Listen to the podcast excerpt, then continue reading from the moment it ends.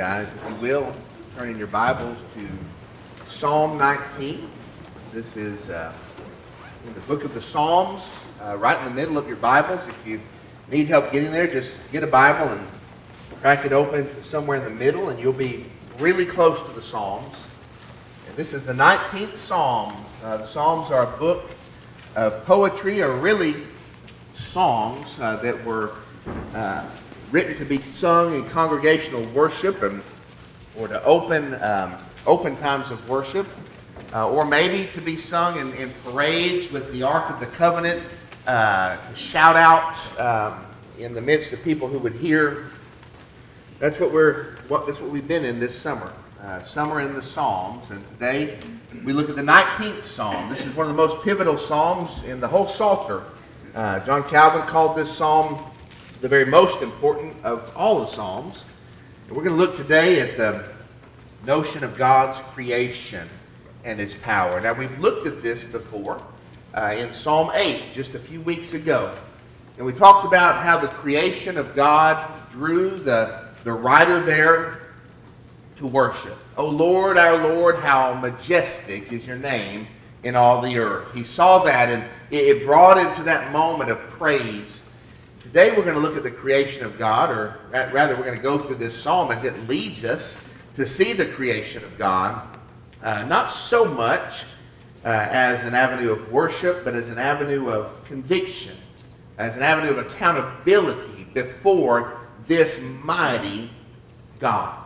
We can see things by looking at the creation. We were on a mission trip uh, just a couple weeks ago, a team of 11 from this church in New Mexico and helping a little church there. And part of this little church is a, about, I would say, a 22 year old girl who is an intern or uh, kind of an intern there. And she is from another state. She traveled out there just to be a part of this church plant. And uh, Jordan, the pastor of that church, who I've known since he was a teenager, showed her, Mary Beth is her name, a video of me uh, year, when I was 28 years, I happened to be 28 years old in this video. He showed her this video, and uh, when I got there, I met some people, and there she was at the coffee center, and I said hi to her, shook her hand. She said, Jordan showed me your video. I said, oh, yeah, that, that crazy video, you know. And um, she said, but then when I saw you walk in today, I thought, whoa, that's been a while. And I, well, that's kind of makes me want to go home, you know. Um, but we can make observations, can't we? We can see something, and we make, and it tells us something else. And, and in, the, in this case, the writer of this psalm again has turned his attention to the glory of God in the heavens the heavens and the sky. You might, you might say the, uh, the, the, the, outer space and the planets and the stars and the moon, the comets, and all of this, and, and also the skies right here above us. You see the clouds moving through and the, the creatures of that space uh, going to and fro. And he looks there and it, he recognizes something about God. So we're going to look at that together this morning. Let's read in verse 1 of this psalm. If you don't have a Bible, this will be on the screen. If you don't have a Bible in your life, we don't want anyone leaving here today without a good, reliable copy of God's Word just for you. And so we have those on the table in the back. You pick one up, no cost to you. Uh, just something our church wants you to have, okay? Verse 1. The heavens declare the glory of God, and the sky above proclaims his handiwork. This didn't come from nothing. We, we see that design and that order, and uh, it, it declares the glory, the magnificence, the splendor of whoever did this must be far other than me. Uh, and, and, and it proclaims the, the handiwork. This is designed by someone's, someone's hand. Day to day, verse 2, pours out speech, and night to night reveals knowledge. There is no speech, nor are there words whose voice is not heard. Now, your translation may say something different than that. Uh, my translation, uh, the King James, and my translation, the ESV, and the New King James, all agree on translating that last verse this way. If you have the NIV or the New American Standard Bible, it may say something like this There is no speech, nor are there words. Their voice is not heard. The NIV says they have no speech, they use no words, no sound is heard from them, yet their voice goes out to all the earth. I think we've got the right translation in the ESV here. And so if yours says something different, uh, then don't worry about it. Um, I think we're, uh, we're on solid ground with the King James and the ESV. The heavens declare the glory of God, and the sky above proclaims his handiwork. Day to day pours out speech, and night to night reveals knowledge. There is no speech, nor are there words whose voice is not heard. Their voice goes out through all the earth, and their words to the end of the world. In them, what's them? The heavens. In the heavens, in them, he has set a tent for the sun, which comes out like a bridegroom leaving his chamber, and like a strong man runs its course with joy. It's rising. Who's rising? The sun's. Its rising is from the end of the heavens, and its circuit to the end of them. And there is nothing hidden from its heat. We look today at what creation tells us about God's glory. And there are three truths that we're going to examine. First is this we see in this text that God's glory in creation is a clearly communicated glory. A clearly communicated glory. The heavens, God's ordered creation, uh, are given by God the role of being the first line messenger of his glory. And this message that we're receiving is not a, a vague impression. You notice that? It's not a, oh, I'm kind of getting something from when I look at the heavens here. It's not a, a subtle hint. The heavens, if we look at them, are declaring the glory of God. The message is an active message. Look at the language here. What are they doing? They're declaring, they're proclaiming, they're pouring out speech, they're revealing knowledge. Again, verbal language, words, and voice. This is a given task by creation. You might say, what are they doing up there?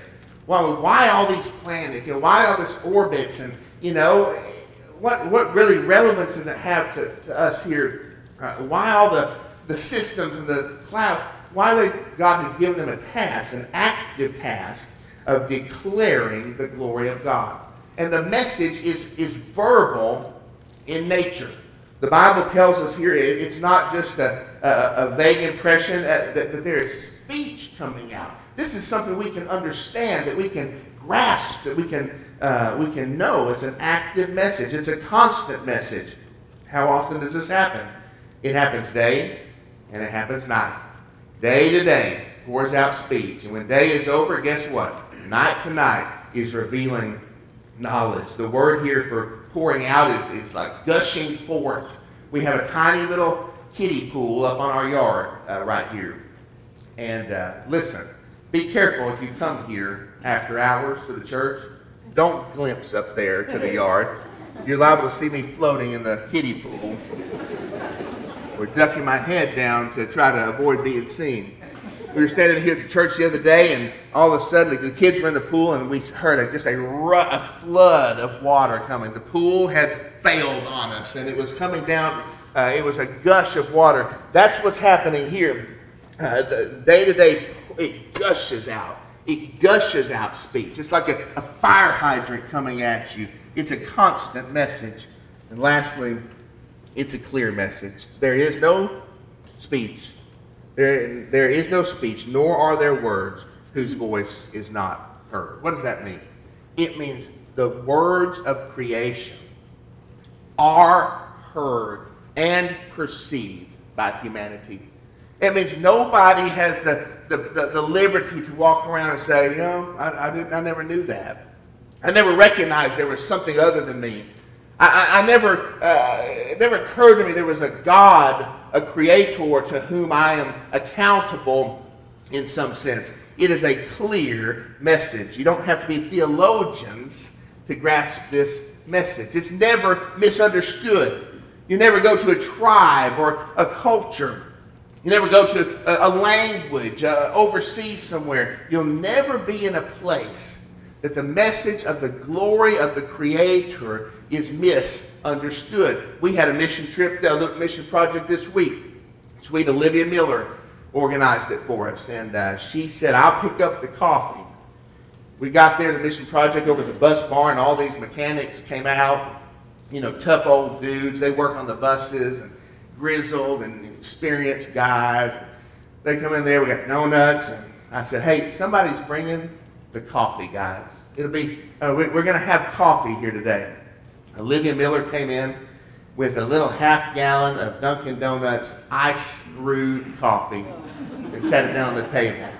You should have seen these guys looking at it, you know. It's in disgust, you know. And then they looked at me in disgust. And I looked at Olivia in disgust. I mean, it was a, there was a, there was a, a, a what do we call it, a, a language barrier, a culture barrier, a generation barrier, right? When those guys at the bus barn come up from working on that transmission and they want a cup of coffee, it's not Dunkin' Donuts with cinnamon sprinkled in ice brewed coffee, right? they want a cup of, what would you call it, a cup of Joe, right?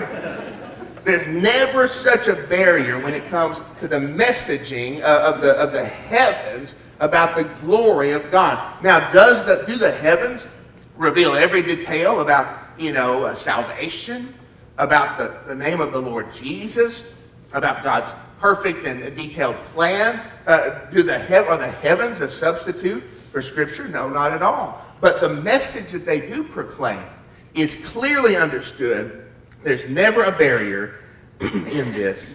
Here's what Psalm 14:1 says, "The fool says in his heart, there is no God." And that's not to be unkind and to point finger and call people a fool, but what it is to say is for someone to look at the heavens, to uh, walk this world, and to say, "Man, no, I'm going to just dismiss that." They, something is wrong. There's something misguided there. There's an action that is not right there. You have to be a, a fool to look at this and to say there is no God. And here's what the message is from creation the message is this what you see around you is not yours to do as you please. I love Irish Spring soap. When I was a kid, we were poor. My mom bought the cheapest soap that she could get. It was called Cashmere Bouquet. Anybody don't know this stuff? It was the cheapest. Cashmere Bouquet. And uh, she would get that, and hey, I praise the Lord for my mom providing us soap. I really do. I, I don't take that for granted, but I always thought, man, when I get old enough to have a job, I'm getting Irish Spring, right? I saw the commercials, I saw it in the store, it smelled good, you know, I thought, that's the soap I want to use. And so I got old enough, I got a job, and I started buying Irish Spring. I never stopped buying it. I still buy it now, or I did up until recently, and I, I um, uh, used it, love it, give it to my kids, want them to love it. Uh, it's just one of those weird things about your pastor. Uh, I'm, I'm in love with Irish Spring, but they changed the smell of it just abruptly, Irish Spring Original, Classic. It's not like they added a different one, they changed it. And I called them. really, it was a live chat. Uh, but anyway, I called them and I said, Y'all have changed the, the formula, you know? And they said, yes, we've added flaxseed oil. And I said, I, you know, I just, I think that's a mistake. And, uh, and basically, we, we had a ex- polite exchange, but basically it boiled down to them saying this. It's our formula, right? It's our soap. We can do what we want to with it, like it or lump it, right? Uh, deal with it. Uh, now listen, that oversimplifies the message here. And it really oversimplifies the heart of God. But we can, we can grasp the message of this psalm here that this is not our own.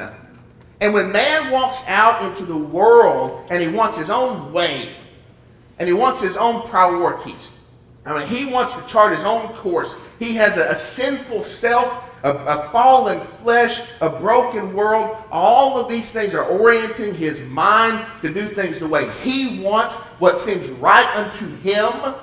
And he looks up and he sees the stars, he sees the heavens. He has got to say to himself, there is a handiwork here.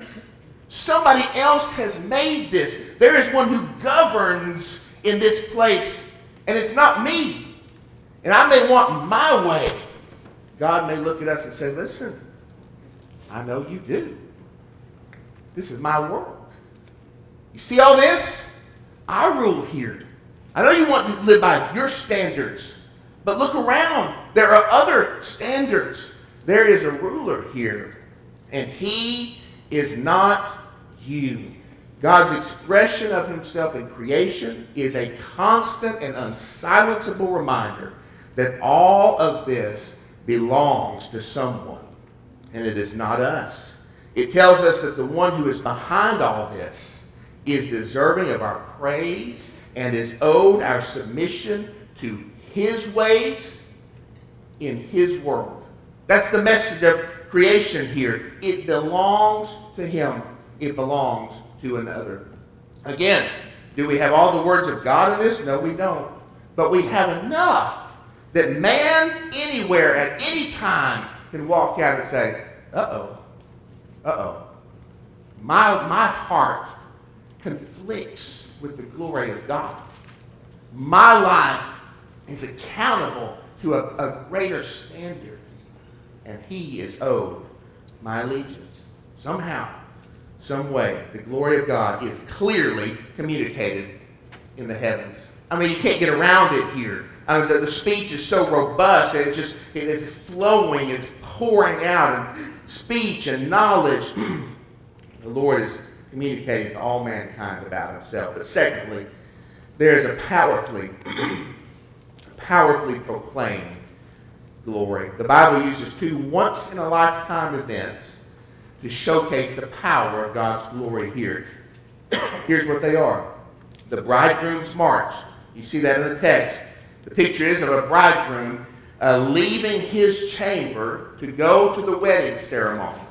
Uh, and back in this culture, it would have been a huge deal. The whole village was involved. We could go further into this, but uh, just I want you to know it would have been a, like a parade going down the street. And, and it would all begin when the bridegroom, finally arrayed in all his stuff, uh, would fling open the, the, the, curtains of the chamber, of the tent there, and would march to the, the wedding ceremony. The other image here is of an athletic contest or perhaps a military conquest, not sure exactly, but a strong man running his course with joy.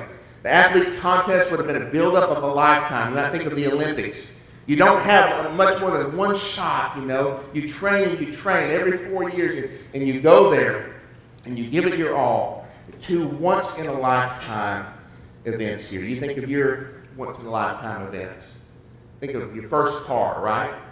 Your wedding, perhaps. Your retirement. Your grand, first grandchild being born. You think of these things. Jackson uh, saved up for a little truck. he saved it, saved from his barbecue job, found a little truck. We went to buy that little truck on the side of, of Winder Highway up here. He got there, got the cost, found the cost of it. We went home and prayed about it. Came back, and uh, we bought the truck. And guess what? All those months and months and years long of saving and putting those pennies away in an instant, what? Drained, depleted, gone. That's the thing about once in a lifetime events. Weddings, Trey, and Stacy are preparing for a wedding. Uh, once in a lifetime event. It, it, takes a lot of planning and a lot of what? Money, right? Photographers. I mean, I mean, you, it's crazy. Venues and photographers and florists and what else? Wedding planners, right? And decorations and uh, all the dresses. And not only that, you, you call all these other people in. You're like, you come to the dress shop and bring your credit card with you, you know? You're going to need it. You come to, you get measured for the dress. It's a, it's a huge thing. And in one moment, it's over. And in one moment, the savings account of, of a lifetime of 18 or 21 years that you've been, you've been shaping this young lady, that all those savings are gone. Trey's going to leave here in a minute. Uh, so here's the picture God wants to tell how glorious He is, how much creation proclaims His glory. And He uses these two once in a lifetime events to say, the sun. Here's what the sun, the sun is like. In the heavens, God has set a tent for the sun. It comes out like a bridegroom. Boom. Leaving his chamber. Or like that athlete who's trained for a lifetime, he's got one shot at it. This is your one shot, and it's gone. All those opportunities, all that training, it's over with. Says the sun is like that. It's the same kind of type of a glory. The sun running its course around the world. Trey, well, let me ask you this. What if September 6th, you went home, it's all over with, you're a pauper, you know, you got no money left, and you realize, oh, I've got to do this again. She's getting married again tomorrow. We got to do this whole thing again September 7th. September 8th, we're going to do it again. And the 9th and the 10th, and, you know, in October, we got to do this every day. We don't have the means for that. The athlete does not have the means to run that course every day. He's going to age out, and the once in a lifetime, we, we can't buy a truck every day, we can't get married every day. It's a once in a lifetime event. The most that man can do to array ourselves in any type of glory that may be able to compare to the sun it is a once in a lifetime and it takes, it depletes, it diminishes, it sucks away everything that we have just to do it once. God says, listen, I do it every single day. You think you're glorious? The sun in all of its heat goes around the world. It's circuit. It, it, it, it, goes all the way every single day. And as soon as I'm done, boys, I do it again. That's my glory. And to boot, guess what? The sun is only merely a part of my creation. It's so small of a part, it's as if I've just pitched a tent for it up there. All the other things are just a put a tent up there for that little old bitty sun to go around. How much different is God than us? Oh, he's vastly, vastly different. How much greater is his power than our power? It's, it's incomprehensible. And the message of creation is clearly communicated that this is a glorious God, but also this is a very powerful God. Creation is a clear and unmistakable presentation of God's immeasurable greatness compared with our fragile what? Smallness. Of the endless storehouses of his power and the helpless poverty of our weakness, of the singularness of his authority, and the completeness of our accountability to it. We're left without a question. And to put it plainly, our God is an awesome God. It's a powerful proclamation of his glory. But lastly, it is a total, a totally transmitted glory. The Bible wants it to be clear here to whom this information about God has been communicated. And the answer is everyone. Read this. It's rising, the sun rising. It's from the end of the heavens. It starts over here and its circuit is to the end of them. Boom. Starts at the end and it ends at the end. It keeps going. And, and there is nothing hidden from its heat. Who doesn't know the heat of the sun? The Bible says up here in the, the previous, uh, previous verse about the glory of God, their voice goes out through all the earth and their words to the end of the world. Its rising is from the end of the heavens, and its circuit to the end of them, and there is nothing hidden from its heat. What this means is that everywhere you go, the glory of God made manifest. You're not going to go anywhere that they say, hey, the, the radiance of the glory of God did not reach here. You know, here I am in a far flung place, and, you know, God's glory, yeah, yeah, it was clear. I'm sure it was clear, like you said. You know, I'm sure He's powerful, like the Bible told us, but it just didn't quite make it to my life. I was homeless. Didn't quite reach to where I was, Matthew. My parents split up when I was young, and my life was broken, and, uh, you know, the glory of God just, you know, I, it didn't get to me somehow. In my sorrow, in my suffering, in, in my geography, the place that I grew up, or the place that I was born in a tribe somewhere else, or in a God forsaken place with no Christian witness, the glory of God never told itself to me. No. It's a totally transmitted glory. It's like our Saturn. I have a little Saturn at my house. 20 year old Saturn. I've cared for it, nurtured it like a little tiny baby. I mean, I've tried to keep it going. It has 220,000 miles on it, and we drive it regularly. And my sweet wife, Erica, the other day, uh, threw a zucchini in the back of it. A big, giant zucchini. She drove it and threw a zucchini back there and forgot about it in the back seat, sitting on the back seat. We opened the door a few days later in this hot summer sun, and this zucchini had just like juiced itself into the seat. we didn't know what it was. We thought it was a cucumber. She said, Matthew, you left a zucchini in the Saturn. Uh, she said, you, you left a cucumber in the Saturn. I said, I don't think I did, you know. She said, I know you put that in there. She said, uh, so, you know, somebody from church probably gave you a cucumber and you put it in the back seat meaning to get it. You left it there. I said, oh, maybe, maybe I did. You know, I, I don't know. Driving down the road the next day and Jackson said, Dad, you know who did that, don't you? Said, who? He said, Mom. He, he, he told me the whole story. He said, I just haven't ratted her out yet. I said, well, can I rat her out? You know? And anyway, the point of this, I think there is a point. The car smells terrible. I mean, I can't describe to you the, the graphic grossness of what took place. It, this, this thing just like squashed. Hey, it's squashed itself down into the cushions and rotted. We have cleaned it. We have used upholstery cleaner, Lysol, Febreze. I mean, cans and cans, just pouring this stuff. You go up there right now and get in that car. Every inch of it, every molecule of fabric and air and, and vinyl, it's all saturated with the nastiness of that zucchini. Thank you, sweet wife Erica.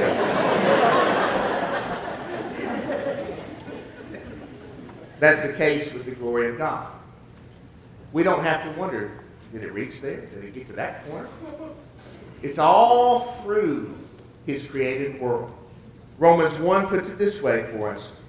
For the wrath of God is revealed from heaven against all ungodliness and unrighteousness of men, who by their unrighteousness suppress the truth. What do they do to the truth?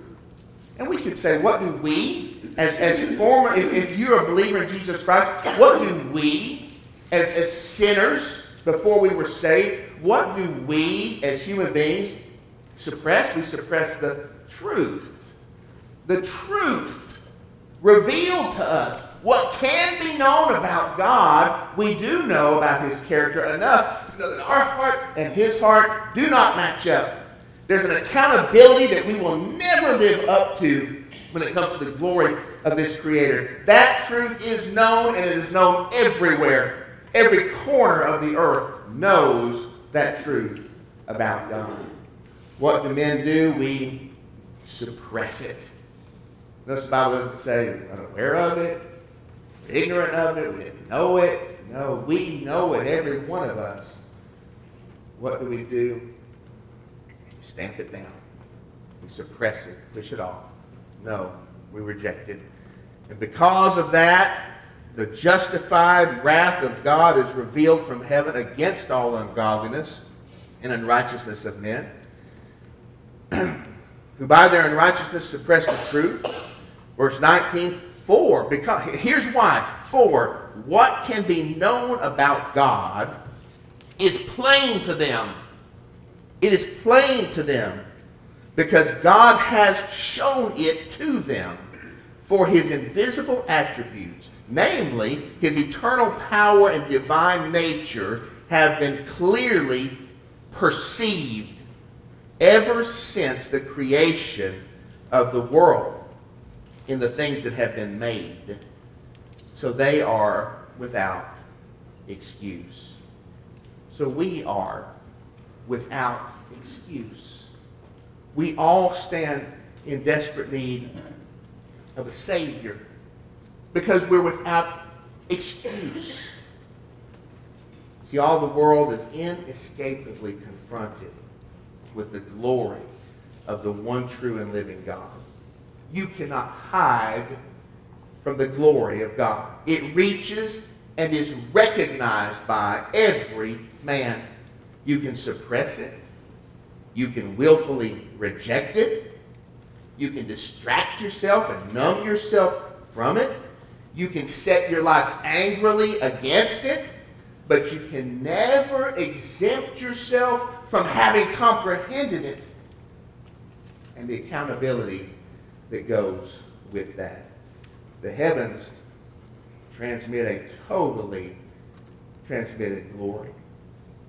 So today, as we close, knowing this, knowing now what we know about God through His heavens, I'm going to ask you a question or two. If the creation, Christians, listen, if the creation is doing this, if the stars are, are, are pouring forth words of, about God, if all creation is doing this, if, if only the fool doesn't miss this, like we read today, if that is true, how much more should we be determined for our lives to walk in worship of God? How much more we are the audience for which He has prepared creation to declare His glory. And having received that and been bought again from our sin by the blood of Christ, the very eternal Son of God, how much more should we be determined to walk in worship of this God? The stars ought not to outdo us in these matters. If that's the case, it's the same case that was recognized by the psalmist here. And in the end, if you go down to the bottom of this psalm, to verse 12, you'll see that the, the writer of this recognized that too. And here's what he said in verse 12. He said, Who can discern his errors? So he's looked up the he's seen the glory of God. He, he's seen the word of God, if you read the rest of this psalm. He's been confronted with the nature of God. Here's what he says. He says, Oh, who can discern his errors? There may be sins I don't know about. Declare me innocent from hidden faults. Keep, keep back your servant also from presumptuous sins, the sins we choose. Let them not have dominion over me. Then I shall be blameless and innocent of great transgression. Let the words of my mouth and the meditation of my heart be acceptable in your sight. O Lord, what? My rock and my redeemer. Seeing the glory of God, he realized, no, I don't match up, and I never can. And he needed something to turn to. He needed a redeemer.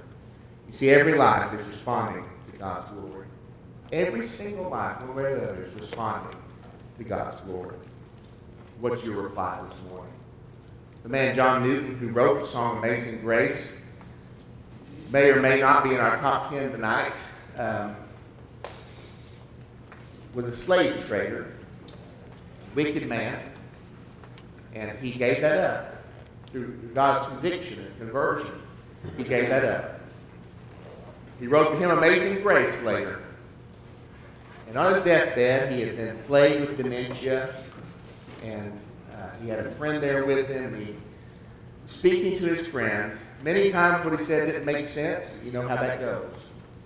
The sadness and the tragedy of that. But in the end, John Newton said these words. He said, My mind has failed me, but this I remember. I am a great sinner, and Christ is a great Savior. Amen. Today, the glory of God is enough for us to know we're great sinners. The gospel of Jesus Christ is enough to know that there is a great Savior. So maybe today you need to do something. Maybe you need to come to Christ for the first time. You say, Matthew, I'm not a theologian. We don't have to be. The glory of God is clear and plain. You just come to, you just come to Christ. We'll help you with that. Maybe you say today, hey, you know what? I've been living my life, uh, you know, as if God doesn't deserve glory. In fact, you know, you look around the moon, the stars, they're far outpacing me in doing anything to tell who he is, to live for who he is, to follow him in his way. Maybe today, Christian, you would come, in the knee, and say to him, Lord, I want to walk with you. Let me pray for us. Heavenly Father, we thank you for the word of God today, and we thank you for trusting it to us. I pray today that these words would mean something to us from your word. They're kind of technical. Kind of doctrinal. Feels like we've learned something today. But Lord, I pray that that learning, that all that's in here would find its way to the places in our hearts that need transformed. And I pray, God of glory, I thank you, God of glory, the God to whom belongs the heaven and the heaven of heavens, that you looked upon us and have loved us. That when we need to turn to a Redeemer, when we need to say, oh God, what about my sin? Oh God, what about my uh, hidden sins? And I, I might, uh, God, declare me innocent, Lord. I need a Redeemer. That there, in fact, is one that he has shed his blood for us on the cross of Calvary, has opened his arms to receive us as sons and daughters. Lord, that invitation cannot be lightly overlooked. And Lord, I know that overlooking it is not lightly accounted by heaven. So I pray for any, any man, woman, child, boy, or girl today who needs to come to the cross to repent from their sins, to be received and forgiven, to go to the waters of baptism. Let, let today be that day.